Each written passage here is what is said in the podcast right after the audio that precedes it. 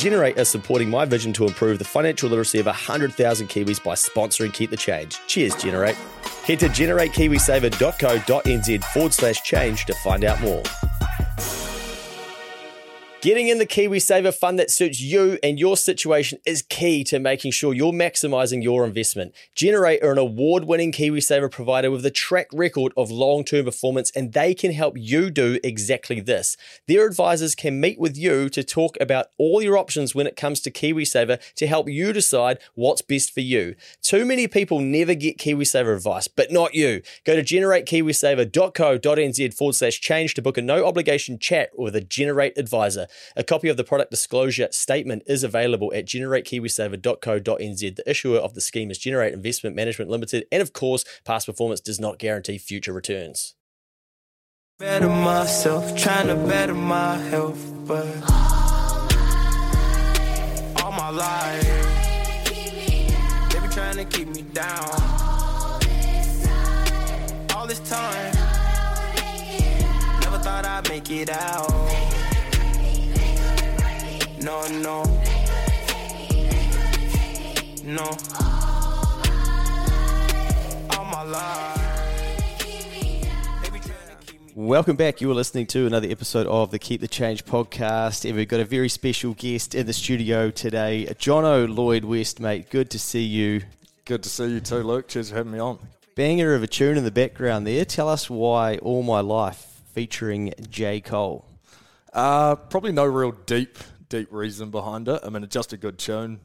Few, few good messages in there. Yeah. But yeah, not, nothing too much to report. Okay, I thought maybe the people have been trying to keep you down this whole time, you know? No, not quite, mate. I mean, look, I've, I've had a have a couple of struggles, but yeah, Yeah. definitely uh, uh, nothing, nothing too serious. Good man. How old are you now? Twenty five. 25. Okay, right, quarter of the way done. Nah, just kidding, mate. You never know, you might live to 200 these days. Yeah, you never know. So, uh, I thought what we'll do, mate, is sort of start. Well, do you want to tell the people what you do to start with, and we'll go from there? Might work backwards a little bit. Um, so yeah, I'm Jono. I've got two companies up here in Auckland. Um, one is classic accounting practice. Yeah. Um, so yeah, chip away, do number of tax returns, provide a bit of advice, all that good stuff.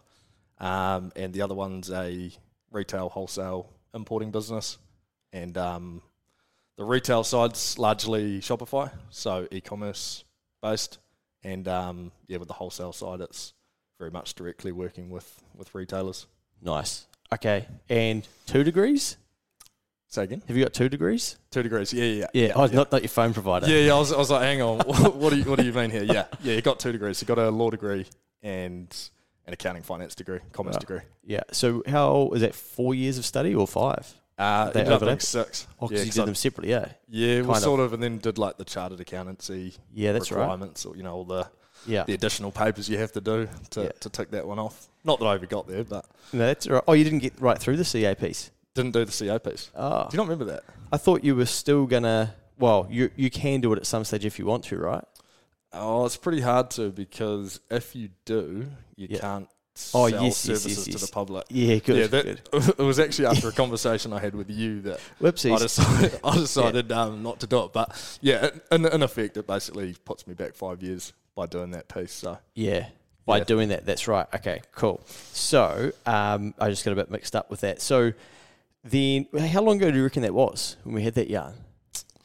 Uh, it was, I can tell you, it was 2020. It was 2020. Okay, so it was sort of like peak or start of COVID, or maybe I remember at a cafe Yeah. in Ponsonby. Yeah, it might, it might have been 2019, but yeah, Mm, one, one of the two. Yeah, 2019, 2020. Yeah, maybe it wasn't 2020 because that was sort of COVID, but yeah. yeah. Yeah, I was trying to figure out when it would have been as well. But anyway, um, maybe for some context for the advice that I gave you, let's we'll, we'll get to that in a bit. But do you want to tell people like what you had going on at that stage, like with your accounting stuff? And so then you would have been uh, 22, right? Yeah, Ish, yeah, tw- yeah. yeah, 22. Around it. Yeah, Yeah. yeah. Okay. Yeah, so sort of getting getting to the back end of my degree, um, yeah, I started taking on clients. We got got approached by a couple of guys that had started their own businesses in the trades. So when I dipped off to uni, they'd kind of got gone and got themselves qualified, Yeah. um, and by that time they were sort of ready to rock and roll. Um, approached me to sort of give them a hand getting getting their accounts in order, um, and so started to grow a bit of a client base that way, and um, that effectively became my part time job as, Yeah. as such while I was at at uni, which was quite good. Um, but yeah, I mean, I in my final year, I, I, I always sort of thought I would take like quite a traditional route with it. Um, thought I'd end up working for the likes of Deloitte or, or something like that. Um, so I applied. I applied at Deloitte and got a call back saying, "Hey, we want to interview interview you." I thought, great, you know, this is it. This is wasn't really sure how it was going to work Yeah. in terms of me having my own clients, and you know, my clients probably turn over couple of hundred k a year, not a couple of hundred million, um, like they're, they're probably used to dealing with. But um, yeah, I figured we'd, we'd sort of work that one out as we went. Um, so yeah, did the interview and then got a call back, and they said uh, you didn't get it. You know, you you you missed out. It was between you know you and someone else. Um, we've gone with them. And I remember we, I was, I was sort of downloading on you one day. Mm. Um, we were yeah at a cafe I think for um for brekkie Yep. catching up as we often did, Mm. and yeah I was sort of downloading, reasonably frustrated with the whole thing. You know, just um Pretty gutted. yeah, was Yeah. reasonably gutted.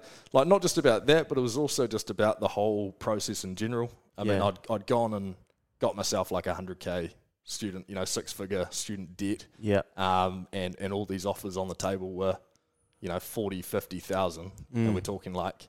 50,000 is a good offer. Yeah. Um, in, in, in those days, it might be a little bit higher now with inflation. Yeah. But um, yeah, that, that's sort of what we were working with, which was a bit disappointing, but frustrating. And um, yeah, you, you kind of had the the good advice of, well, why don't you why don't you go out on your own? mm. And at the time, it probably sounded pretty stupid. you know, when like at the time, I think I had a fee base of about twenty to twenty five thousand Yeah. um, in fees. You know, that was sort of like the, the annual recurring revenue. The other company had started, but I think in the 2020 financial year, we made about nine grand. Mm. So at the time, I had a 33% shareholding in that. So I basically, you know, had another three grand from, from that side of things. So Yeah. basically 20, 20 odd grand a year um, was, was what I was, my self-employed income was And at so, that time. so you know, you're failing to meet uh, the requirements of some of these illustrious bloody titles around the, the, the top of town that you could hopefully work for. Uh, and then this dickhead across from you is just like, ah, don't worry about it, mate. Just, uh, just do your own thing. Yeah, start your own Deloitte. yeah, start your own Deloitte, mate. Yeah. So I mean, it sounded it sounded stupid, and a lot of people probably would have thought it was stupid. But we we we nutted it out, and you said, well, you can always try it for a year, Mm. and if you're already making say 20, 25 grand, whatever it is, um, it's not actually that far away from the fifty k that's on offer. Why don't you just try it for a year? If it fails, go back and try again next year. You know Nice. um, which makes a lot of sense when, Mm. when you actually put it like that. Um, so that's what I did.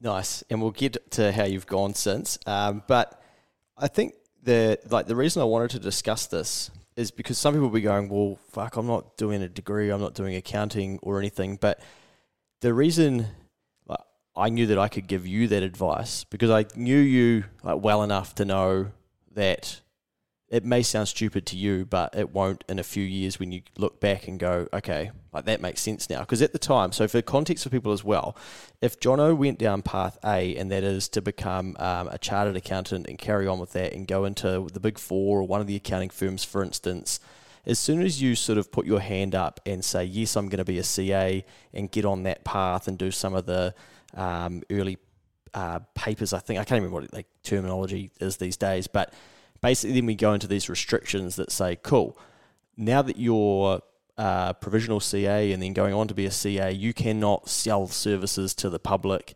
And we're going to keep an eye out for you to make sure that you don't because you need to get your CA first, which can take up to sort of three years of hmm. mentorship through the firm you're working for and passing more exams.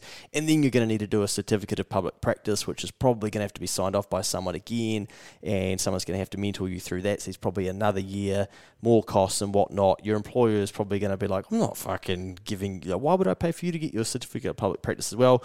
So hmm. you're going to be capped in terms of the income you could make. So, you know, I said, well, mate, like you're already, the market's already telling you that they want what you can do. So you know that you've got something. Just need to make sure that you're not, you know, you've got some support should you be making any mistakes or, you know, start to build out a plan of how you're going to go ahead. So you were almost to go down the CA path, which is like the thing to do and the, like the, you know, how could you walk away from that? That just sounds ridiculous and, and pretty tough for you too when you've done the study to get that far and then some dickhead saying to you, mate, just don't do it. Don't worry about it. You don't need it. yeah, Um, definitely. yeah. And so I think you're at a like fork in the road of do you do the tried and true? And the the the reason, like I said, I could sort of give you that advice because I could tell that you're the sort of person that you would go right. I'm going to make this work, and partly you were already making it work. So I'm like, well, what's the worst that can happen? You know, you build up a bit of a fee base and sell it off, or just say, hey, I don't want to do this anymore. Go work for Deloitte or whatever. Um, and you know, I think that like not everybody has that in them, but I think you were ready for uh, that advice at the time as well. So it was, I was going to be interested to see whether you whether you took it or not. Mm. Yeah, it ended up being good advice. I mean, because That's good. I think at the time the rules were that you can't sell more than thirteen thousand Yeah. services to the public. So I was already over that threshold.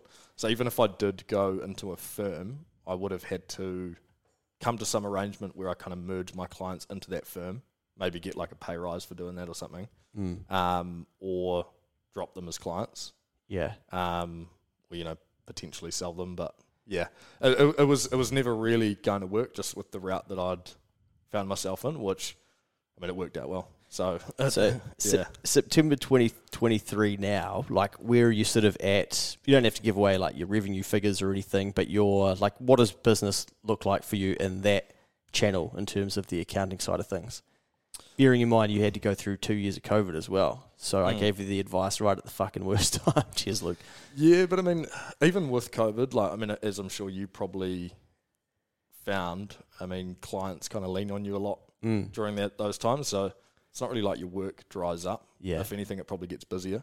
We definitely were. I think we were one of the industries where, you know, some people you'd see them being able to do not much from home. You're thinking like, God, that would be kind of fun for a little bit, but then Yeah. what's going on here? Well, Yeah. exactly that. You know, during lockdown, it was still chipping away on the tools. You know, Yeah. no, no, um, no, just resting and playing. Yeah. Uh, what is it, Call of Duty or, Yeah, or. Fortnite or, or whatever, whatever people were doing with themselves, getting inebriated. Yeah. Um, but yeah, so no, I mean, it's it's all looking pretty good again. You know, speaking candidly, but um, I mean, all I will say is earning significantly more than I would be had I gone the other route. Nice. Um, so yeah, seems to have worked out. So you would probably only just be getting close to finalising your CA stuff, eh? Would that be right?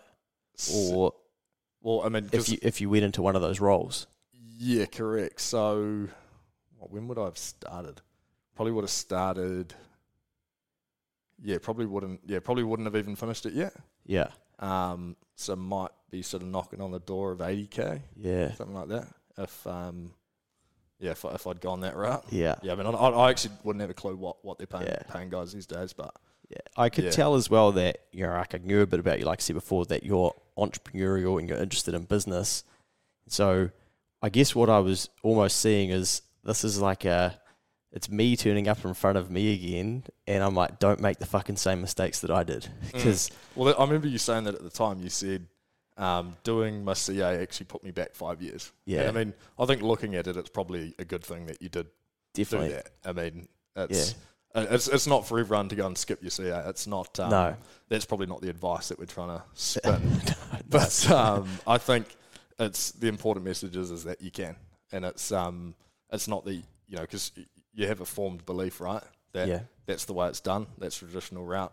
No deviating from that. No. I mean, you've probably never really heard of guys doing it. The old partner in a firm, you'll notice, oh, they don't have their CA um, Yeah. for whatever reason that is. But so uh, there is there is other guys doing it, Mm. um, and I mean, who knows what their kind of story behind that is? But yeah, for me, it just didn't didn't make sense. I think for the accounting type listeners to this, there'll be some that will actually be envious of you that are older, that are like, oh, he shouldn't be doing that because they'll still be stuck in the, no, no, you're supposed to do it this way. Like, how does he know that he's doing it right? Or whatever. Well, that's that's why it's it's quite good that I've got a close relationship with you know you and Phil. Mm. Um, I mean, there's definitely been a few. I try not to be a pest, but there's Yeah. definitely been a few few questions fired your way. Um, I've done some contract work for another accountant um, over the time, so you get an insight into how they're running their practice. yeah. Get the ability to ask questions. I mean, still sort of sending questions their way as well. Yep. Um, so yeah, I mean, and then also a, lo- a lot of a lot of problems you can actually solve by just working it out. You know, as, as in deep diving. You know, like Nice. the answer's out there. You just go and find it. Yeah, I love that, mate. And that's it's so true. You know, if you have a problem, there will either be somebody who solved it before, and you will either have their phone number, their messenger, or you will be able to Google it and find out who may have solved that before. And if you're brave enough to ask them to help you, they're probably going to solve what looks like a career ending or business ending issue that's basically like no that's just the next hurdle you have to work through yeah Yeah, definitely. I mean, someone's always solved it before, and the thing is, is people are quite receptive to helping people. You Yeah. know, like you've certainly been amazing for that, which um, you're definitely very grateful for. Um, but yeah, I mean, most people you find probably have no problem with uh, people reaching out and saying, "Hey, I've got this problem." Yeah. as, as long as you're not you're not an idiot and you're basically just dumping on yeah on yeah, a problem you haven't really thought about. It's kind of like, "Oh, can you help me solve this?" yeah. really simple problem. It's um yeah, if if it's quite difficult, i I'm, most people are pretty yeah pretty happy to help out. I think that people like to especially help younger people because we Mm. know that they're, you know, they're probably going through tall poppy shit. They're probably self doubting themselves. They got questions about whether they're doing the right thing. Um, and, you know, I speak as if like I'm now older, but yeah, then yeah, you're a fossil, mate. yeah. but equally, you know, people that are way ahead of me, age wise, experience, whatever achievements, are probably think the same thing about some of my age Mm. uh, and whatnot. So, yeah, I think we can't be reminded enough to put our our uh, you know, hands up and, and ask for help.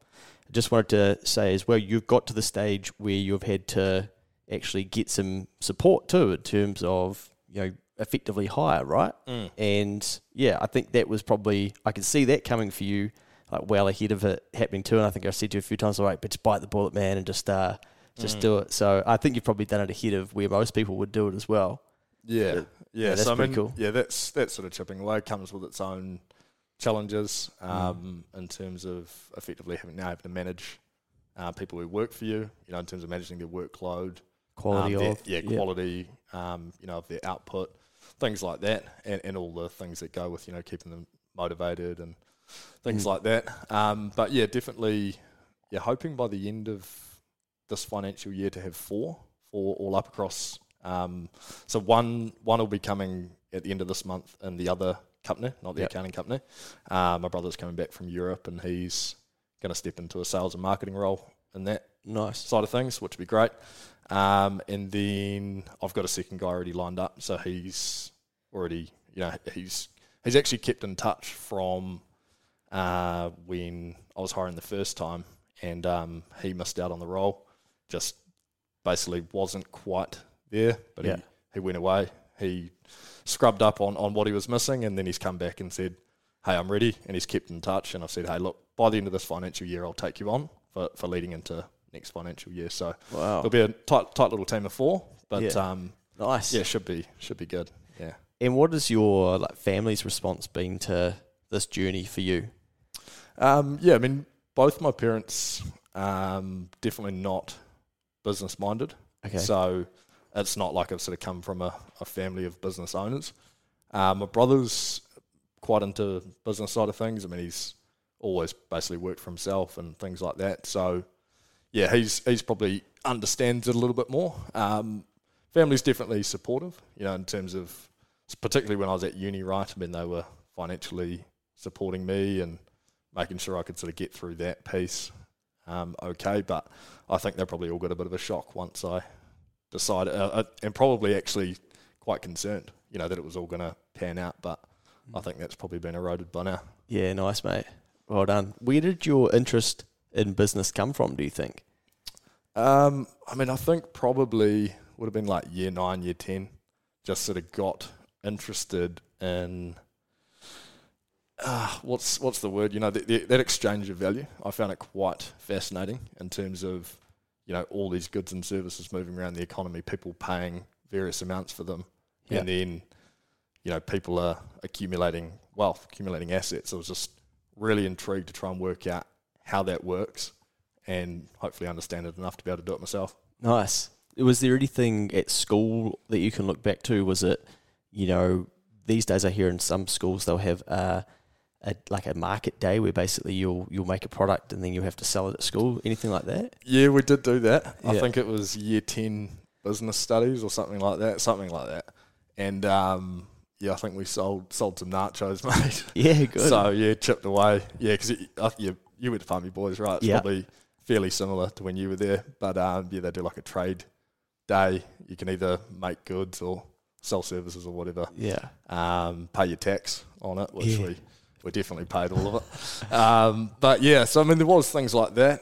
Um, but yeah, I mean, I, I wouldn't say that. Yeah, I wouldn't say there's anything specific while I was at school that really kind of Mm.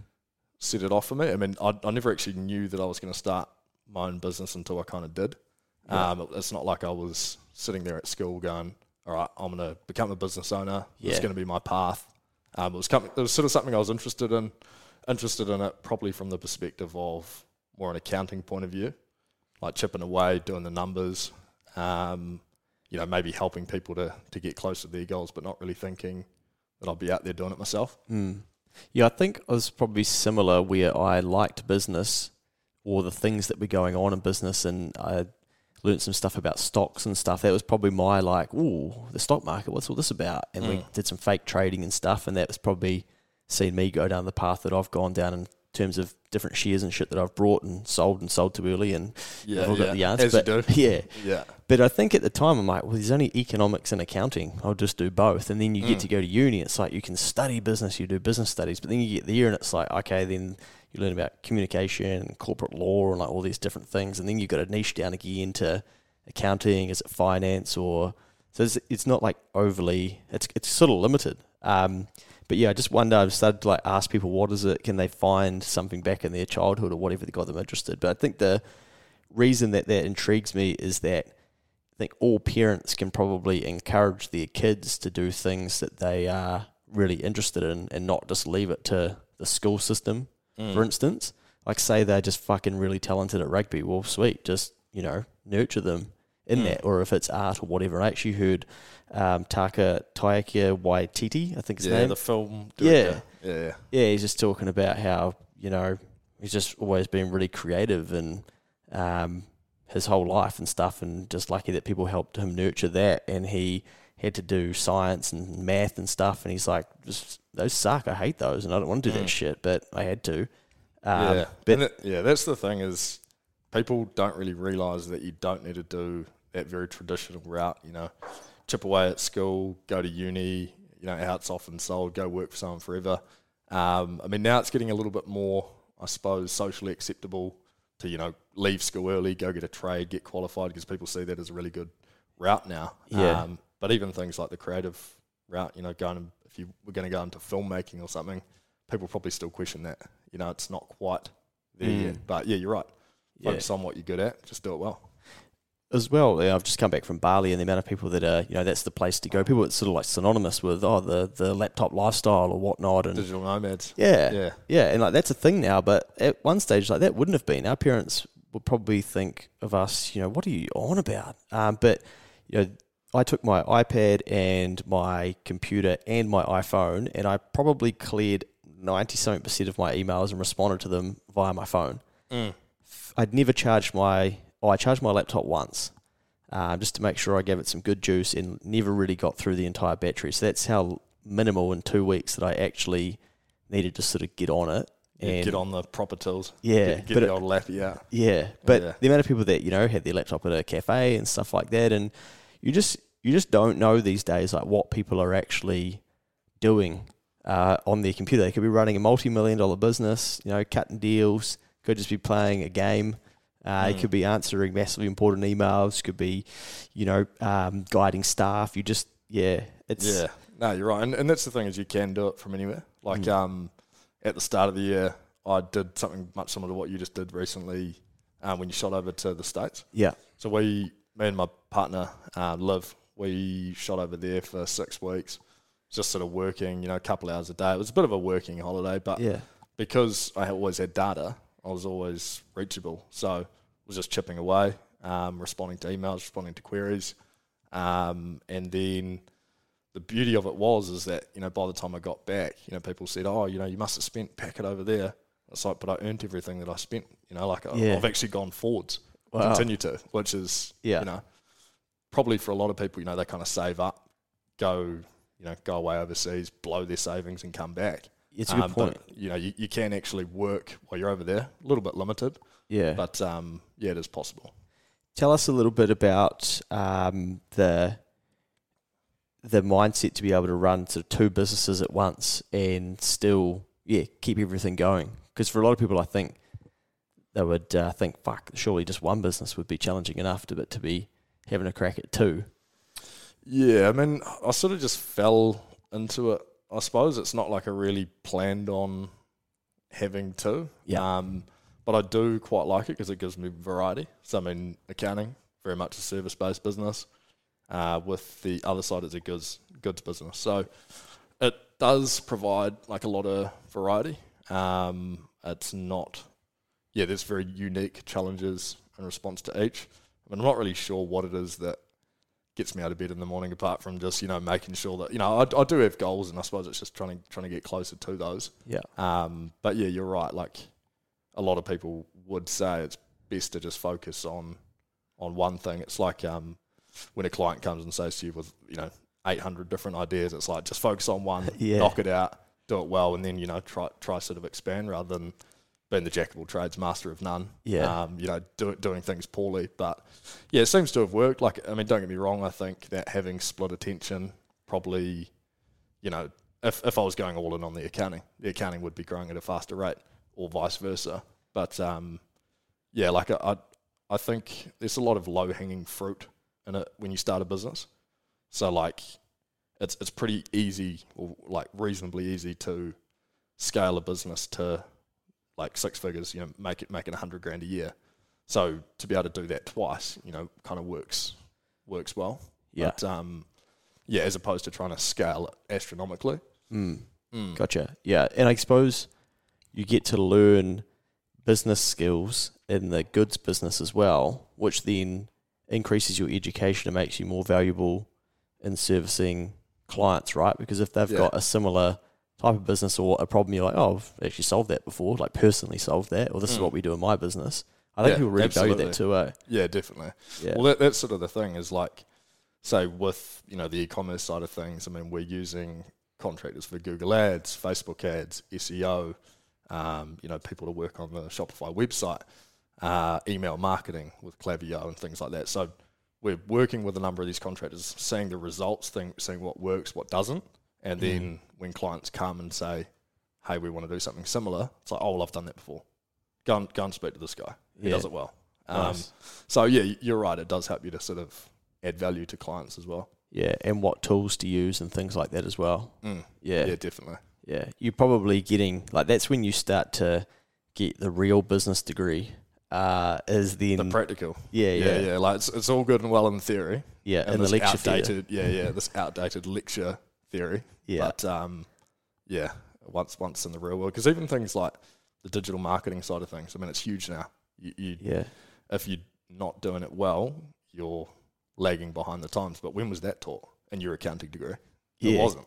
no, You know, like no, and, and so I think stepping straight out of, you know, that's that's probably why like if you're a graduate accountant, it would take you a while to sort of learn a lot of those things because you're not having to think about those problems. yeah, Mm. yeah, especially in the small business space. Yeah, I don't think. Uh, I think a lot of people stay probably stay away from the actual like business growth fundamentals. Maybe they're just not even interested in in the accounting space. To be fair, some of them may may not be, um, which is you know completely fine as well. But eventually, because I think a lot of people in the accounting space want to get into giving advice.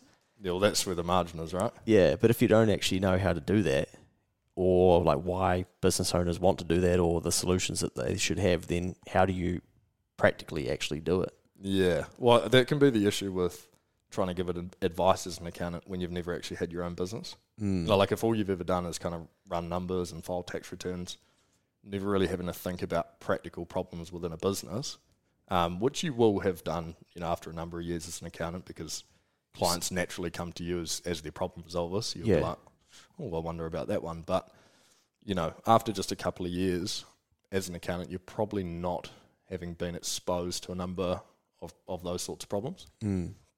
Do you have any friends or mates that uh, carried on on the CA type path that were same year as you? Uh, yeah, yeah, yeah, yeah, definitely a few, and, and sort of a year either side as well. Oh yeah.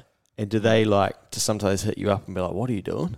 Or yeah, I mean, you, you do you do sort of get some odd looks, like Yeah. especially from accountants. You know, like they'll sort of say, "Oh, not like what are you doing?" It's what firm are you working for, yeah. and then you tell them I'm working for my own firm, and then they're just kind of look like you're a bit of a bit of a nutcase. They're like, "Oh, you know, the wheels must have fallen off or something," um, which is you know perfectly valid. So you definitely do get some odd looks at times, which I mean, I don't really mind. I don't really Nah.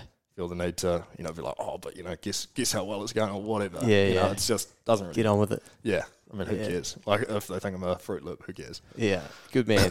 How do you? Is there any like? Have you had to do something or go through something to to not care as much about what people think?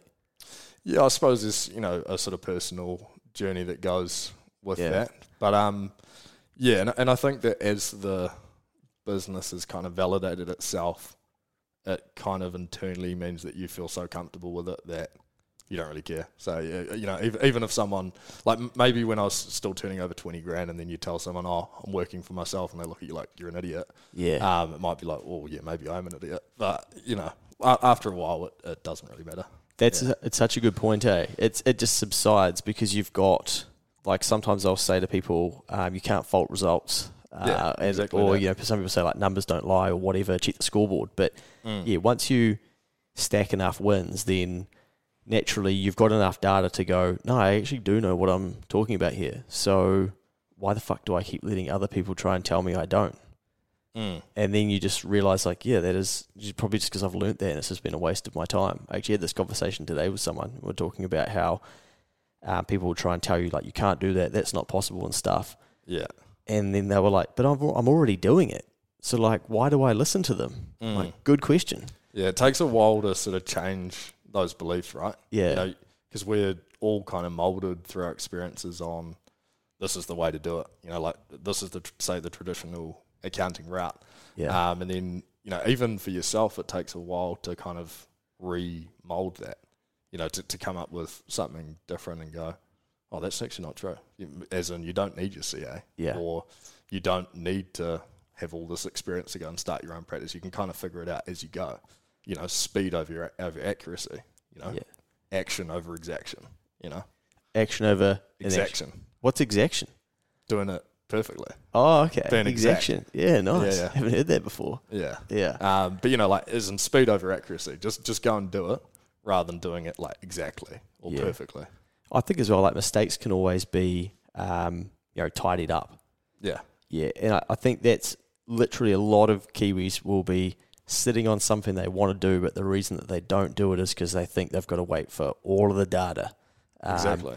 the perfect fucking tools, like the perfect situation, the perfect weather, whatever it is. And they've got it in their head. They know what needs to be perfect. That's the information that they think that they need in order to make that decision. But reality is, you could have done it sooner. You might not have done it as well, but Mm. you could have tidied that piece up rather than waiting a while. Because I often say, you know, let's just say a client wants to uh, launch a website, something like that. Yeah. They'll flounder around for six months trying to get it done. It's Yes. like you could have had a website in the market for six weeks, like within a few weeks. Yeah. Just get it done. Probably even rather- 60 minutes these days. Yeah, or exactly. You know, like it, Yeah. it doesn't need to be this long drawn out process or, or yeah, I'm just waiting for this in order to get my website out or whatever it is. Yeah. It's just like just go and do it. What do you think that is? Um, I think it's just a fear of, of getting it wrong. Yeah. In, in terms of uh, maybe it's a fear of being criticised. I don't know. Maybe they don't want to put something out that's mediocre and then it looks bad on them, Mm. bad reflection. I, yeah, I wouldn't. I wouldn't know. It must again come back to being worried about what people are going to think, Mm. right? Because I see the same thing, and the clients will, you know, they've just got to have the the copy on it proofread for the third time. I'm like, man, do you know like humans are the biggest assholes? Like they will proofread your website and they will email you and tell you that something is wrong. um, you know, you don't need to do that. You don't need to pay a copywriter three times to, to draft that and reread it. People will tell you, but also people aren't going to read it. Mm. Exactly. yeah. Even if they do see a spelling mistake, it's probably not the end Yeah. of the world. Mate, today, before you got here, I sent out an email to Next Advisory clients about depreciation and how it works. Mm. And so I titled it Depreciation, What is it? Like typed that and I left the R out. It's literally, I send, I hit, I proofread it, I hit send, and then when I saw it pop up in my inbox, it's like depreciation, what is it? and I'm just like, oh God, okay. But Good point. What is that? yeah. but, I know that someone will email, "Hi, just a heads up, you know, you spelt that wrong. Or like an accountant reading that that signed up to our newsletter to keep an eye on what we're doing, for instance. They'll be like, oh, fuck, you know, look what these guys did. They sent a mistake out. Yeah, yeah. But- like how how sloppy is that? Yeah, you know, but literally, people will not care. No. Like they will be like, you know, some, some people will be, you know, real wound up about it. Oh, I can't believe that. Whereas, uh, you know, the general public will be like, oh, I've had a lot of value from the system mistake. We move on. Like it does, Mm. it doesn't matter. Don't need to major Um, the minor. Yeah. But I think we've got a, yeah, we all over index, like trying to get these things perfect before actually just doing them. But humans are pretty forgiving of mistakes, I think, as well. Mm. Well, we all make them. Yeah. And I think the figuring it out as you go is, it's a strong skill set that you need when you try and have a crack at something because I think people talk a lot about like starting something and just start. And, you know, I say that all the time and it's definitely true. But fuck, once you start something, you got to keep it going. And keeping it going can be just as hard because then you've got to figure out all the shit that you Mm. didn't realize you need to figure out that six months ago when you were worried about what the website was going to look like or the perfect branding or whatever, and now you realize that that didn't matter. And these are Mm. actually the things you have to solve. You're like, oh God, how do I get through these things? Yeah, you're on to the next set of problems. yeah. Well, this Yeah. thing, problems are endless. Once, Yeah. once you solve them, all pop up. They just keep coming. Yeah, they do, mate. Yeah. Bloody good fun. That's why we love it. Hey, why did you do the, the law study then? So two Um, businesses, and you're like, you know, I might finish and get get a law degree too. Yeah, well, what it was is it was actually like when, when I was leaving school, I got offered this cadetship with an accounting firm, local firm in uh, Palmerston North. Yeah, great Good- city. Great place, mate. Yeah. Um, and um, could have could have then enrolled in, in Massey and, and chipped away there, but Massey didn't have a law. And the reason why I was so intrigued by law was because um, Alistair Davis, who was the ex CEO of I think Toyota New Zealand, and he had a law and accounting degree. Mm. So me, you know, at that point thought, you know, still still wanting to take a very traditional route, you know, go and work my way up, hopefully get into these sort of executive roles, maybe CEO, CFO. Um, I thought, well, that that'll be an asset. That, Yeah. That'll put me above someone who's got an accounting degree. Plus, I thought it was quite intriguing. You know, Yeah. like it, it wasn't just that I was doing it in order to to get a role. It was like, what's that about? Yeah.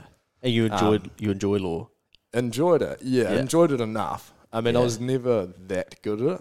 You know, like I was, I was okay at it. Yeah. Um, I mean, it's, I mean, law's a pretty tough thing. I mean, for anyone who's kind of studied it, will, will understand that it's not, not easy. Mm. Um, but yeah, I mean, I was never like a standout law student. I mean, contracts, I was pretty up there, but apart from that, it was, yeah, I, it, wa- it was just never really Yeah. my thing. I mean, num- numbers have always kind of been my thing, the accounting finance.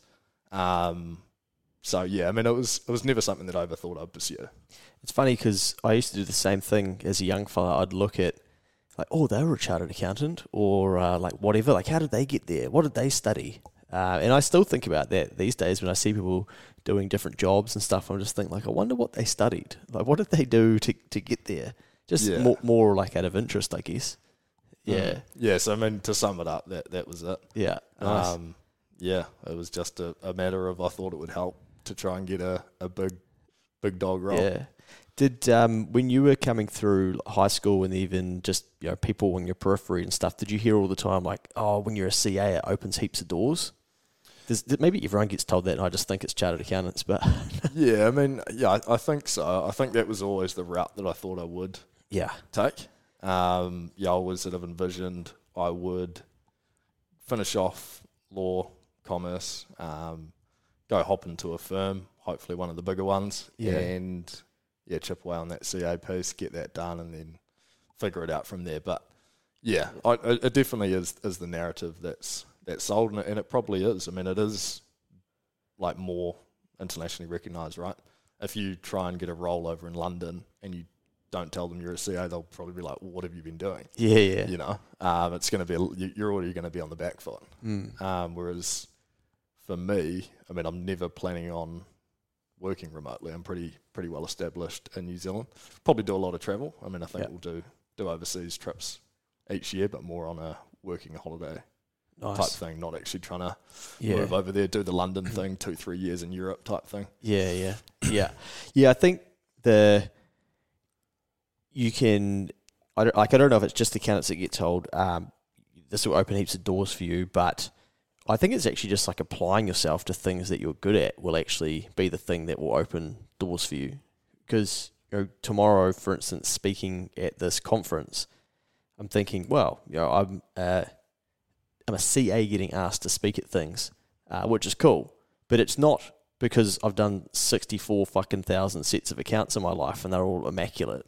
Um, it ain't that. Like, it ain't that my work papers are perfect or that I gave some great GST advice for the last yeah. four years or whatever. It's literally because I've talked about things that the public wanted to understand and are then intrigued by. And I think, okay, this dude can sort of hold an audience and talk. Maybe we should ask him to come and speak Mm. okay, he's a CA. That's a that's a bonus. Um, but you know, applying yourself to the things that you're good at over a long period of time, it's just a winning formula. Mm. No, Yeah. you did right. I mean, it's, you're always gonna. Uh, after a while, those things become quite meaningless. Even your degree itself. I mean, Mm. most people get a uni degree to go and get a job, right? Yeah, Your, your first employer is probably the only one who cares about it. Um, and then, say with a CA, same again. It's sort of like, well, do you have it? All right, now, are, are you any good? yeah, it's not like, oh, you know, whoa, you've got your CA or your CFA or whatever post grad qualification. You've done your profs, you're a lawyer, whatever. yeah, Um, people want to know, can you solve problems? yeah. Nice, And that's it. and get shit done. Yeah, exactly. Yeah. Because at the, at the end of the day, that's all we're left with, right? People Mm. have problems, they want them solved, remove that pain. Um, and if you can do that, then you're always going to do well. Have some of your mates from your year group and whatnot gone off overseas? Yeah, quite a few of them. Yeah, Um, yeah, like a lot of people. and still there, sort of thing. Yeah, sort of still there or have been and come back. Yeah. Um, yeah, just sort of chipping away. Seem to sort of be floundering around. Okay. But um, yeah, yeah, it's, Yeah. it's quite quite the done thing, really. You know, Yeah. just go over, flounder around in London, have some big weekends in Europe, whatever whatever you get up to. Yeah. Um, but yeah, it's definitely pretty common. Yeah. Now, I just wondered if maybe uh, just I was going to ask you about you know you're sort of in those years of your life where I think a lot of people are probably thinking about moving to Aussie or going overseas or having a crack or you know before people start having children and things like that where the there's less dependence uh, dependence or risk and things. I think like fuck it, like if I'm going to do it, I'm going to do it now. Um, but once you start businesses, it becomes trickier to to think like that, eh? Yeah, you sort of get fixed to a location unless you're sort of one of those digital nomads who can Mm. go. In, in theory, I mean, I could do that. I mean, there's nothing Yeah. stopping me going over to Bali and working. No. Um, I mean, with with the accounting, you can do it all remote. Um, got enough sort of contractors with storage and everything that Yeah. could make it work on the other business as well. So there's no real reason why I couldn't travel and, and stuff like that. But you're right, most of the time you are pretty well fixed to a location. Mm, yeah. What's um like what do you think about New Zealand at the moment, like right now, just sort of like where we're at? How would you sum it up without, you know, having to mug off a political party or like anything like that, We're just thinking it's September, everyone's talking about the election next year and stuff, but just interested at, at sort of your age, like twenty five, like what do you think is the vibe in New Zealand? Yeah, I mean, again, not not wanting to get sort of political Yeah. on it, um, not not wanting to point fingers and, and say Yeah. whose fault it is because there's always going to be a number of factors and it's easy to play the blame game. But um, yeah, I'd, I'd say it's pretty pretty average out there. I mean, the sentiment for a lot, from a lot of people is kind of as you mentioned before about you know wanting to move to Aussie, Mm. kind of grass is greener type mentality, which says a lot. You know, if people are wanting to leave, it obviously means that something's not really working here. Um, so I'd say yeah, it's a pretty pretty negative outlook overall. But yeah, I mean, you, you don't want to get too too caught up in that stuff. I mean, just focus on what you can control and, and keep keep chipping away. Yeah. You- If, if you if all you do is absorb that, that kind of negative energy, I mean, it's just gonna have negative effects on yourself. Yeah, mate, that's such a good point because that's yeah, just you know, leaving the country for a couple of weeks and then coming back, and you just sort of, don't know, I just felt like it's like instantly back into this kind of pressure thing where it's like, fuck, every billboard's got a politician on them, and it's just people, you know, don't smile, and you're just thinking that the narrative is just so bleak, and then people are leaving, and I mean, I get gutted about people wanting to leave New Zealand because I think because I want to stay, then selfishly I want them to stay because my all this fucking you know like who's literally the politicians aren't going to build this shit back. You know we're going to have to build it back. Uh, and so w where are we going? What are we building? But when people are, are going like, "Oh, I'm going to leave," then you're like, "Well, fuck, that's one less builder, or Yeah, you know, that's one less person who's keen to to do some shit." But I think as well, once you get into business and stuff, and you can start earning a bit more money and getting control of your life, then the grass is greener in Australia, for instance, that doesn't hold as much weight because you're like, well, actually, what if I just put some more work in and got three new clients, and that's going to give me the pay rise that it would if I moved to Australia, um, or mean that I can afford the groceries, or have a day off uh, each week that I can go play golf, or, or like whatever it is that you desire, right? Yeah. Well, I think people kind of have a, a built-in outlook on what they think is going to solve their problems. Whether that's oh well, I'll go over to London and earn the pound, or oh you know wages are thirty percent higher in Aussie.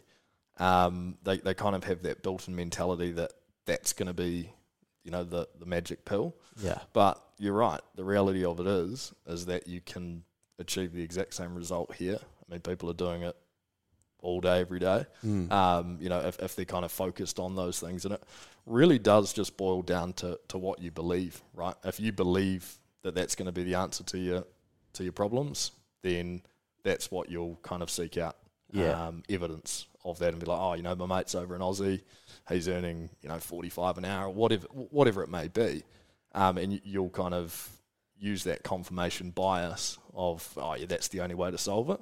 Yeah. But you, you can definitely solve it domestically, you know, focusing on what you can control. And unknown to a lot of people, you do have a lot of control over your income. Yeah. Talk us through that a bit more. Like, what does that mean? Um, well, I mean, like, yeah, basically, this on the expense side of things, you can, you know, cut costs, um, you can save a bit more money, but at the end of the day, there's certain things that you know you're not going to go live on the street, are you, and cut out the mortgage or live in your car or something. You're going to get capped at a point. Whereas with your income, you've kind of got unlimited potential to grow it. And what you sort of need to do is get um, close or, or keep an eye on what people are doing who are generating the large amounts of income. And then you can sort of closely mold that. I mean, probably with my journey, I took a lot of my inspiration from what some of the stuff you were doing. I was like, oh, well, I can do that. I'll, I'll, I'll just I'll follow what he's doing because I want what he's got Yeah. type of thing. Um, and yeah, if you just sort of keep chipping away, you know, keep keep um, keep the edu- education piece up, where you're learning how people are say scaling businesses or how people are making additional income with side hustles, or how people are negotiating, uh, say, pay rises with their employers or upskilling in a way that makes them more valuable. Then you know the outcome's going to be better for you, right? You're going to increase your income, and you're going to continue to increase your income um, a lot more than you can kind of do on the expense side of things. So, like, obviously, I agree, right? Because I know that that works. Mm. Um, but we must have learnt to believe that at some stage. Because I think for a lot of people, they would just go, that's too simple. That's not like that ain't it, whatever, because that's what they believe, right? But we obviously believe that that is all you have to do. Obviously, you have to take the action, do the doing, add value to the marketplace, fucking transact, etc. Like the the practicality of it on the other side. But can you like find anything where you've realized like that's where your belief come from? Yeah, I mean, you can you can either change your beliefs reactively or proactively, right? And changing your belief proactively, i.e., um, thinking something different before you've kind of got the data, you know, seeing it to believe it, is very difficult. You know, so it's often that things have happened for us where we've been, you know, we've seen it, we've, and and once you see it, you believe it, Mm. and it kind of changes your mindset in that way. Um, i.e., as you've sort of scaled your business, you've been like, oh, so that's how you do it. Um, it, it does become very difficult when you're kind of not in that position and you're trying to proactively say, oh, I believe something different because probably a lot of the data that you've been receiving, you know, you might have been kind of stuck in, in a bit of a rut, chipping away, maybe not having pay rises and things like that. And it's kind of led you to believe a certain way, and it Mm. becomes very hard to break that mold. Um, Yeah.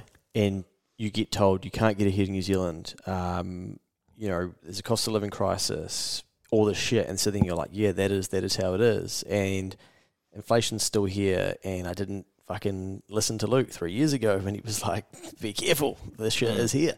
Um, and then you don't get a pay rise and you think, oh, now I definitely am going backwards. And yeah, we're all going backwards in this country. And I think a little bit that's what the politicians are playing off um, a little bit at the moment. And they, the thing that I'm gutted about that I think isn't being spoken about enough is that there's a lot of Kiwis at the moment that just want some fucking hope. Uh, they just want someone to plant some good beliefs, excuse me, into them, or some hope, or like the vision of a future. And we go like, oh, that's where we're going. Yeah, sweet, and we can get there. Like, let's just get, you know, let's do it. But at the moment, I feel like everything's kind of we're being marketed to negatively because that's that always works, and then people install that into themselves. And I think one thing that I- I do to stop that happening to myself is that throughout the years, if I'm like, okay, you can't make a million dollars in New Zealand, like the first thing I know I should do is go and have a look and see if anybody does, because then I know that I'm full of shit, and that, that I know straight away. I'm like, I've taught myself to be like, bro, you're wrong, like you are wrong. So, mm. because that person does, I don't know who they are, I don't know what they do at this stage. So, fuck up and stop Mm. saying to people that you can't make a million dollars, for instance. Like, I can't say that mm. anymore because I know that that's not true. And I've then, I've seen people do it and I've gone and researched people that have done it. And if you can then get closer to those people to then find out some information of, okay, how are you doing this? Mm. It might take you to 150k. It might take you to 120.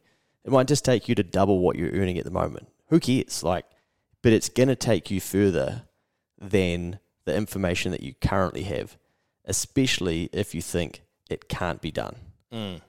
Yeah, you make a really good point there. I mean, you, you do kind of have to see it to believe it. I mean, it's not impossible to change your beliefs without that. Mm. But certainly, as you say, if you're trying to make a million dollars in a year, well, there's people doing that, so we can see that that it's possible. And Yeah. so suddenly, it's not a matter of it's not possible. It's how do we do it? Um, and yeah, I mean, you, you can take one walk down the viaduct in Auckland. It's pretty True. pretty pretty humbling experience, right? Yeah. you see pretty incredible wealth. You know, boats were tens of millions, probably costing a million dollars a year just to maintain Yeah. by the time you sort of put docking fees and crew wages and maintenance and, and stuff like that in the mix with fuel. Um, so I mean that's that's quite a big number. So not only are people making a million dollars a year, some people are spending a million dollars a year on their boat, and some, you know, Mate. and and so it's like Yeah. you know that is really all the evidence you need. And then you're right, you you got to look at those people and be like, well, how are they doing it? Yeah. Um, and it's it's actually pretty easy to to figure out what those people do. a lot of them are sort of public figures, or at least you could search up even just the name of their boat. It'll tell Yes. you who owns it, and it'll tell you what they do. Yeah. And then you can figure out, oh well, so they've done that. Okay, Yeah. That's what degree they had. Oh, it's so good because you, I reckon the is we constantly get told we can't do shit and you can't get ahead and fucking. But when you move to Australia, like you have to then realize you're getting hardwired to not think the other way, and so then you've got to combat it some at some stage. So I love trying to find things where I'm like, that's not possible. To then be like, well, fuck, I'm gonna like, I so good now at not saying that because I realize like, oh, I bet someone's done it. Um, and I think that's the beauty of traveling and going to the states and different places is that you see shit and you think, oh well, you know, people complain about wealth inequality in New Zealand. Fuck! Like, imagine if they came and saw what I just saw. Yeah, how Um, many jets there are at LA, uh, Las Vegas Airport? Yes, Yeah. shit like that, or how big the buildings are and stuff. And yeah, it's funny, man. This week I've done an interview um, with the Acuity magazine, which is the chartered accounting magazine, around uh, keep the change. And one of the questions was, um, what's or what are five things most young people don't know about money? And I thought I'll read them to you, but I mean, you probably will because you're a bit further down the path. But I've said the first one was that it this they were just going to like throw this question at me on on the fly too. I'm glad I had a bit of time to think about it. I was sitting by the pool in Bali, being like, okay, I actually need to put some thought into this. But I come up with one that it exchanges hands when value exceeds price. So individually, it's wise to focus on becoming more valuable. Like you would understand that, and that's like a knowledge bomb, I think. But until you really get that concept, you're like, well, whatever. Mm. Do something that's valuable or create something Yeah. that's valuable which you can then sell. Mm. Number two, which could be your time, you know, Mm. to start with. And that could be what you're really interested in. Become the best fucking vet in the vet clinic, whatever. Just become more valuable. And that's where money comes from. Number two, uh, every day money is becoming worth less because of inflation. You must understand inflation and ensure your children do too. Mm. I reckon that's a big one of why so many people hate money, think they can't get ahead, like all of that stuff, is because they've learnt the wrong things or haven't taken the time to learn about inflation. Mm. Yeah, Yeah. definitely. I mean, you can't save your way into wealth because before you know it, she's eroded. gone. Yeah. Third one, uh, your habits will determine your future, including financially. Learn good financial habits and accept that they are hard and boring to practice. Mm. That's a good one Yeah. because it, it's definitely not exciting, right? No. Like, a lot of the things like let's just say you dollar cost averaging into the old uh, S and P 500. Yeah. It's not exactly riveting stuff, right? You know, No. you're losing your paycheck each thing, but you know, 20, 25 years down the line, Yeah. you'll have multi millions. Um, it's easy at 35 to say this to thinking like okay mid 20s if they're saying young people because i'm thinking about myself at 25 being like these are all the things that i fucking needed to i if i was told them it wouldn't have mattered because i still would have just done dumb shit but i was probably starting to be like okay i'm going to take my money more seriously. Um, but that's so it like i think in the when you start to try to make some more money and stuff, you're thinking, I've got to do all this real sexy shit, and oh, crypto's come along now. I need to like understand every ounce of that and whatnot. And we're all like guilty of finding something, but eventually you realize, like, oh, damn it, like most of these people have real boring stories eh, of just, yeah, Yeah, I was actually talking about that with a mate of mine recently who's a financial advisor, and it is actually quite simple. And people often, when you tell them how to build wealth, they think that can't be it. nah, You know, Yeah, because you they, must they're be used to they're used to hearing about you know all the get rich quick schemes, Yeah. the you know the multi level marketing, or, you know Yeah, whatever something. crypto, or you know Yep. um, forex trading, or something something sexy like that. But it's just not to be. no, It's, it's actually pretty boring. It's save save a portion, invest it, in something that's you're not going to lose everything. yeah. Um, and then hopefully over time that that'll chip away. The fourth one I said, money is abundant. And this is what I think I needed to learn the most. And I think this is what society is doing massively to people at the moment is the reverse. We're saying that, oh, basically, I said society makes us think it's scarce and it's hard to get. Go back to point one. So, point one was that it exchanges hands when value exceeds price. Individually, it's wise to focus on becoming more valuable. And often I think we get told, work harder, do more hours and stuff. Like I had years of that to get more money and then eventually I'd still spend it all anyway. So like really my behaviors were wrong, but if I became more valuable, I, like I did in one role, I got my forklift license. Or if you get your forklift license, mate, you get a pay rise. I'm like, motherfuckers, more valuable. Okay, get paid more. This is interesting. Same amount of hours, but now I get paid more. Mm. So I'm like, wow, I don't need to do as much overtime anymore. I just need to do time on that forklift thing over there, and I get the same cash. I'm like, this makes sense. But then I'd still go piss it up or whatever. So there's a behavioural aspect that we've got to sort out, and that goes back to changing your habits. Um, but travel, if money allows, or search online to see how other people live and ask yourself, how do they make sense of that? I.e., I can count on my hands the number of times I've been in a helicopter, yet some people own them and have a pilot full time. And that's exactly what we are just talking about and just jogged my memory about these answers. How? You know, don't assume, don't judge, don't have some preconceived thing, don't believe what fucking Uncle Rick told you ages ago about people with helicopters or whatever. Stay curious and always ask how.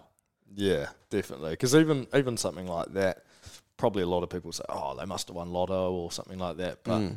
I mean, going back to the boat example, I mean, if you've got say a twenty million dollar boat, even if you make that twenty mil from lotto, let's say you get a big, nice, big Powerball, tw- you win twenty mil, you buy yourself a nice twenty million dollar boat.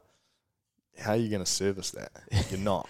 So you, you actually got to have some income behind that. Yeah. So it kind of makes you realise, well, 99% of the guys who have those things, helicopters, boats, they haven't just, it hasn't fallen out of the sky for them. It hasn't Mm. come from lotto or things. I mean, maybe the odd person it has.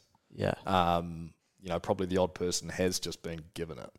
Um, you know, their parents are billionaires or something stupid like that. Yeah. But for most people, even if they've come from wealth, they've probably still had to take some positive action in order Mm. to grow that, to get themselves to a position where they've got enough passive income to service toys like that.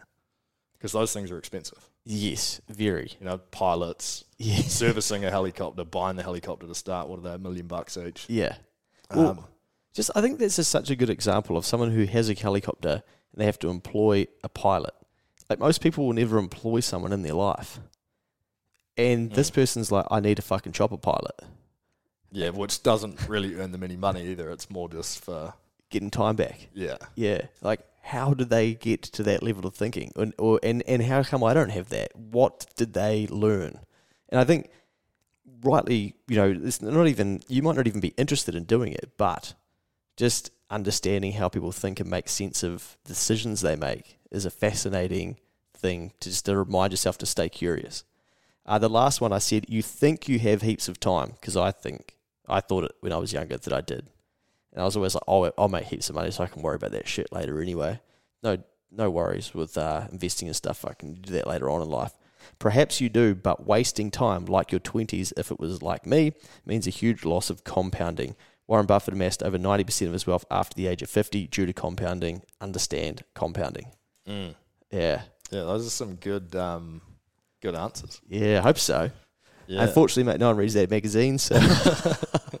yeah. oh, you sure? Yeah, well, I don't know. I, I yeah, I'll, I'll be reading it, mate. I'll try and recirculate the uh, the article. Um, before we go, mate, I feel like you might have said it before, but do you have any advice to to younger people who could be listening that you know maybe nineteen, they're thinking about what they want to do. Um, they might be fuck. It doesn't really matter. You know, 20, 21, They could be fifty one. What advice for young thinkers do you have? Um, don't believe that the only way to do things is say to go to uni, chip away, get a job, work someone, because that's that is a way to a comfortable retirement, I suppose, at sixty five.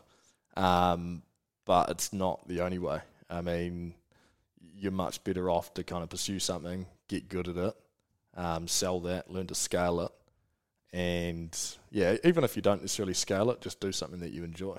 I mean, people who I don't know go hop into digital marketing or go play basketball for a living or whatever. I mean, there's there's an abundance of options out there. You don't need to pick one route that that's kind of um, touted as the only way to get ahead because it's really not. And, and when you run the the numbers on it, um, it's actually very difficult to get ahead by if all you do is kind of work for someone, unless you're very very disciplined with maybe that investing portion from a very young age. Um, you know, maybe if you get into the old SMP very early on, you know, maybe Yeah. if you get good good 30, 40 years in, I mean, maybe you'll sort of build some build some considerable wealth. But yeah, very hard in that route to actually to actually get ahead. You still stacking some of your uh, profits into property, mate? Uh, well, I actually was going to buy one earlier in the year, and um, I ran the numbers on it and it just didn't add up. Really? No. So I was thinking of um, getting myself a little Airbnb or, Oh, yeah? you know, going and living in it for a bit, of course. Yeah. Uh, get six months in there or whatever was necessary. Yeah. Uh, but ran the numbers on it and just, just couldn't make it work. And um, the bank was only willing to give me a business loan or a home loan.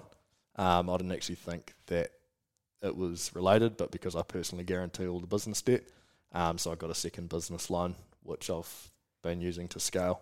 Nice. Because I, I sort of ran the numbers on it, and you know, not that I was ever intending to make a profit on that property, but I was quite intrigued by it because it's maybe a couple of hundred k undervalued Yeah. potentially. Um, you know, maybe in a few five years' time, it might be back at that level. But when I looked at it, I could sort of make that in about 18, 18 months, um, and it's guaranteed. You know, so it's in your you know, businesses. doing, yeah, Yeah. as in yeah, in the, in the one business because I mean you can do something that's uncertain. I don't know what property's going to do, or Yeah. you can kind of do something that you can run the numbers on. You can work out what your cost price is, sale price, and and the and the bit in between, um, and and work out how long that's going to take you and the the actual uh, money you're going to make there. So that's the route I actually took. Um, so no, to answer your question. Uh, Wow. which you're probably very pleased to, to hear about, Luke, um, being being the the anti-property guy that Yeah. you are. But um, yeah, I mean, not not that I think buying a property is a bad idea. It just didn't work No. for me at that time. Smart, mate. I think that's very well articulated because, yeah, I think I've probably built myself into a rod for my own back with this uh, anti-property type thing that people jibe me about now, which is very fair. Um, but you know, property's definitely right for some people. It's their thing, and it's what they're interested in. And that's exactly what we've been talking about for over an hour now. Is basically do things that you are uh, interested in, and don't just pick a conventional path because someone told you to, or you think it's the right thing to do, or whatever. Do some critical thinking and think about: Do you actually enjoy this? Do you want to be doing this? You know, what else do I want to be doing? Mate, thank you. That has been uh, an absolute ripper. Gee, we've gone we've gone for some numbers there. Um, mate, I just want to say, like, I'm proud of uh, what you've been able to build out over this last few years.